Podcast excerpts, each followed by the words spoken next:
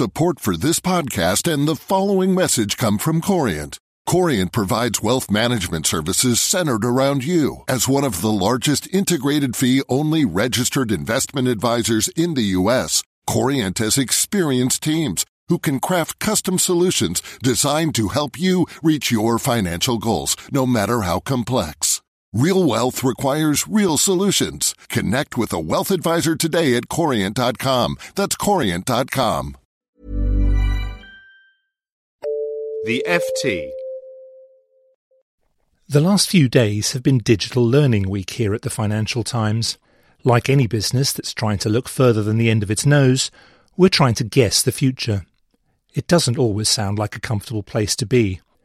Between gorging on TweetDeck, muttering to your Google glasses, and submitting a fingerprint to gain access to your own telephone, we seem to be heading for a fundamentally different world.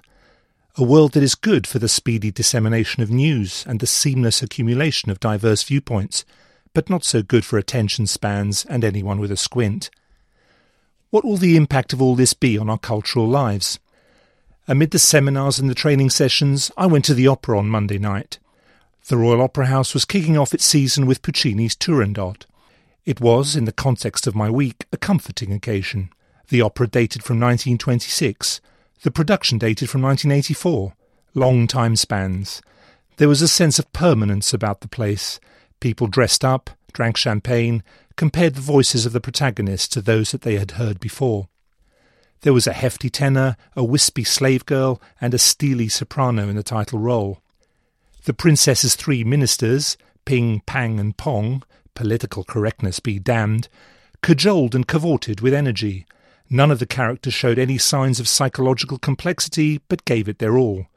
The Japanese soprano Eri Nakamura, as the slave girl Liu, did that miraculous opera thing that happens all too rarely, infused a perfectly ridiculous scenario with real feeling through her sumptuous singing. The set was spectacular if slow moving. The ovations of the audience were lusty and sincere. This was a part of London's cultural scene that we know and some of us love. As familiar to us as the Sunday afternoon trip to the art gallery, or the viewing of a much talked about new film, or the quiet night in to catch up with a compelling TV series.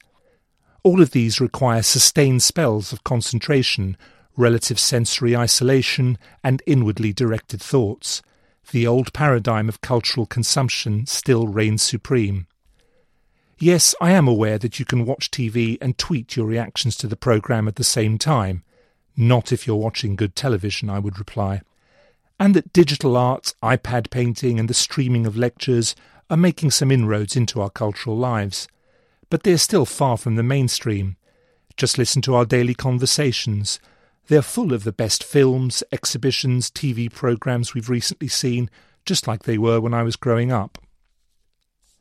The odd YouTube clip crops up as a trivial diversion, but there is a palpable thirst for something more substantial. I was in a Digital Learning Week seminar when news broke of Miley Cyrus's colourful new video, Wrecking Ball, it was presented as an example of something that was trending off the map. But I struggled subsequently to have a meaningful exchange with any of my friends or colleagues on the matter. To trend is not to have true traction. The arts need to reassess their role in society.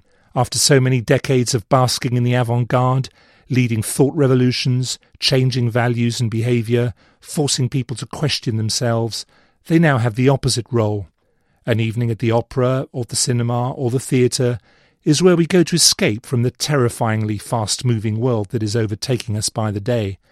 Culture is becoming the refuge of the digitally brutalized. Of course, no arts institution would own up to this role. It cannot afford to, any more than the journalist would admit to writing copy on a typewriter. It must try out new ways of presenting art forms, appeal to fresh audiences, shake expectations. But that's a big ask. Our perceptions of what is possible have already been so subverted by the technology of the last decade that art doesn't have many more ambitious places in which to go. Just look at the Royal Opera House's current promotional campaign and its eye catching poster. Experience the real thing, it says proudly, aware that the twists and twerks of our daily business are far more fantastical in scope than what can be put on stage. The real thing, incidentally, used to be a slogan for Coca Cola in the 1960s, when art was so radicalized that a sickly soft drink could be seriously marketed as a reality check. Look too at the house's Deloitte Ignite Festival, conceived five years ago as a way of bringing contemporary art and its followers into the building, but which this year has retrenched into more familiar territory. The celebrations over the anniversaries of the births of Verdi and Wagner, fronted by those reassuringly cerebral figures Stephen Fry and Simon Callow, are a way of reconnecting with the house's traditional themes and audiences. It's finding that to be apart from, rather than part of, the contemporary arts buzz is neither cowardly nor ignoble. In a world where communication is becoming near instantaneous, and in which the most profound insights are mashed, courtesy of TED and its legacy, into 18 minute segments of furiously demotic exposition, there are few places in which to sit still and gather our thoughts. Art is at its weakest when it seeks self consciously to be the wildest ride in town.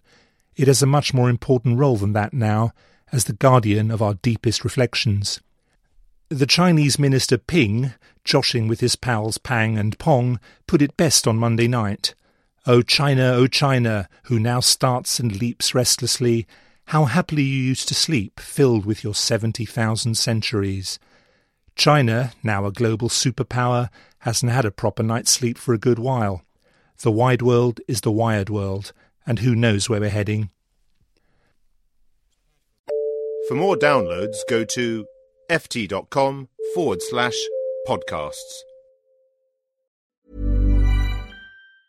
Support for this podcast and the following message come from Corient. Corient provides wealth management services centered around you. As one of the largest integrated fee only registered investment advisors in the U.S., Corient has experienced teams who can craft custom solutions designed to help you reach your financial goals, no matter how complex.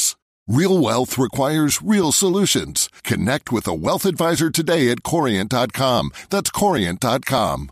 Hey, it's Danny Pellegrino from Everything Iconic. Ready to upgrade your style game without blowing your budget? Check out Quince. They've got all the good stuff shirts and polos, activewear, and fine leather goods, all at 50 to 80% less than other high end brands. And the best part? They're all about safe, ethical, and responsible manufacturing.